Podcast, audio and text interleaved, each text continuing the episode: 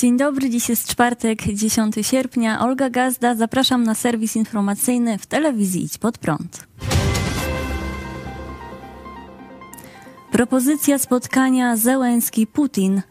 Prezydent Zjednoczonych Emiratów Arabskich Mohammed bin Zayed El Nahyan zaproponował organizację spotkania prezydentów Ukrainy i Rosji. Do rozmów mogłoby dojść podczas konferencji klimatycznej ONZ, która odbędzie się w Dubaju na przełomie listopada i grudnia tego roku. Przywódca o swojej propozycji miał już poinformować prezydenta Stanów Zjednoczonych Joe Bidena i papieża Franciszka. Mieli oni wyrazić zainteresowanie tą inicjatywą. Jak zauważa ukraińska niezależna agencja informacyjna, póki co ani Putin, ani Zełenski nie potwierdzili swojego udziału w tej konferencji. Agencja przypomniała także, że w ostatnim czasie pojawia się coraz więcej posłańców pokoju, którzy proponują zakończenie wojny poprzez negocjacje pokojowe z Federacją Rosyjską. Swoje pomysły w tej sprawie przekazały m.in. Chiny, Brazylia i RPA.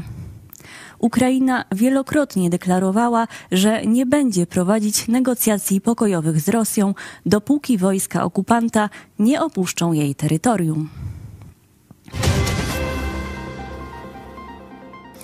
Wojsko zgubiło zapalnik pocisku.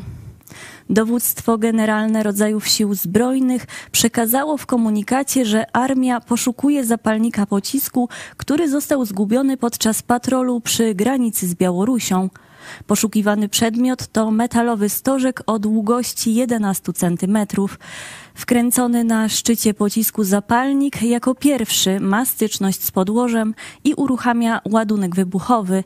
Jego odłączenie się od całości było najprawdopodobniej efektem wibracji wywołanych lotem śmigłowca.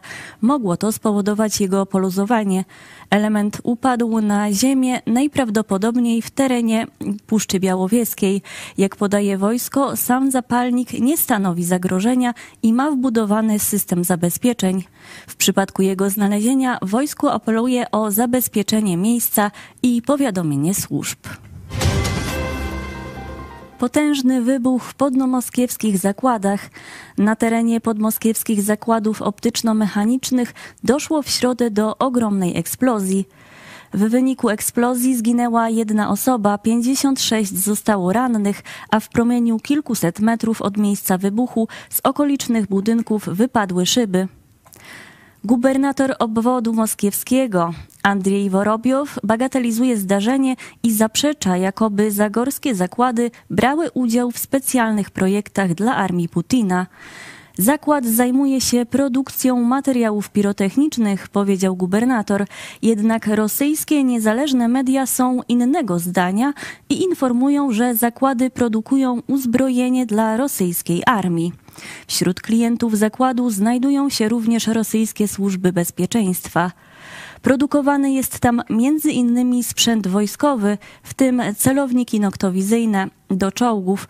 Od 2019 roku zakłady biorą udział w pracach nad stworzeniem bombowca Stealth, samolotu najnowszej generacji. Maszyna będzie mogła przenosić już istniejące i przyszłe strategiczne pociski manewrujące, precyzyjne bomby lotnicze, broń hipersoniczną, a także będzie wyposażona w najnowocześniejsze środki łączności i walki elektronicznej. Była szefowa MSZ Austrii uciekła do Rosji. Karin Kneils, była minister spraw zagranicznych Austrii, przeprowadziła się do Rosji. Jak donoszą tamtejsze media, Kneils wynajęła dom w Pietruszowie w obwodzie riazańskim. Kobieta zasłynęła między innymi z tańca z Władimirem Putinem na swoim weselu.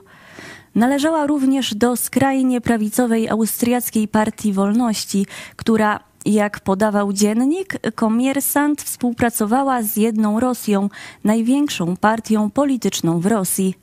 Była minister rozmawiała z dziennikarzami serwisu Widz z boku podczas lokalnego święta w obwodzie riazańskim.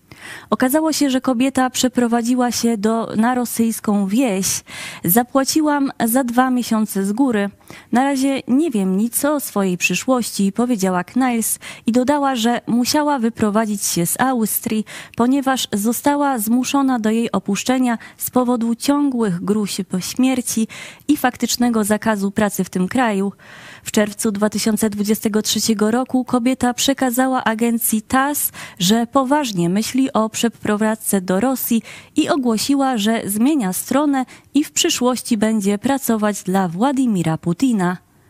Pytana, w jakim charakterze zamierza pracować w Rosji, odparła, że dostała zaproszenie od Centrum Gorki na Uniwersytecie w Petersburgu, by wykładać prawo oraz zagadnienia związane z rynkami gazu i ropy.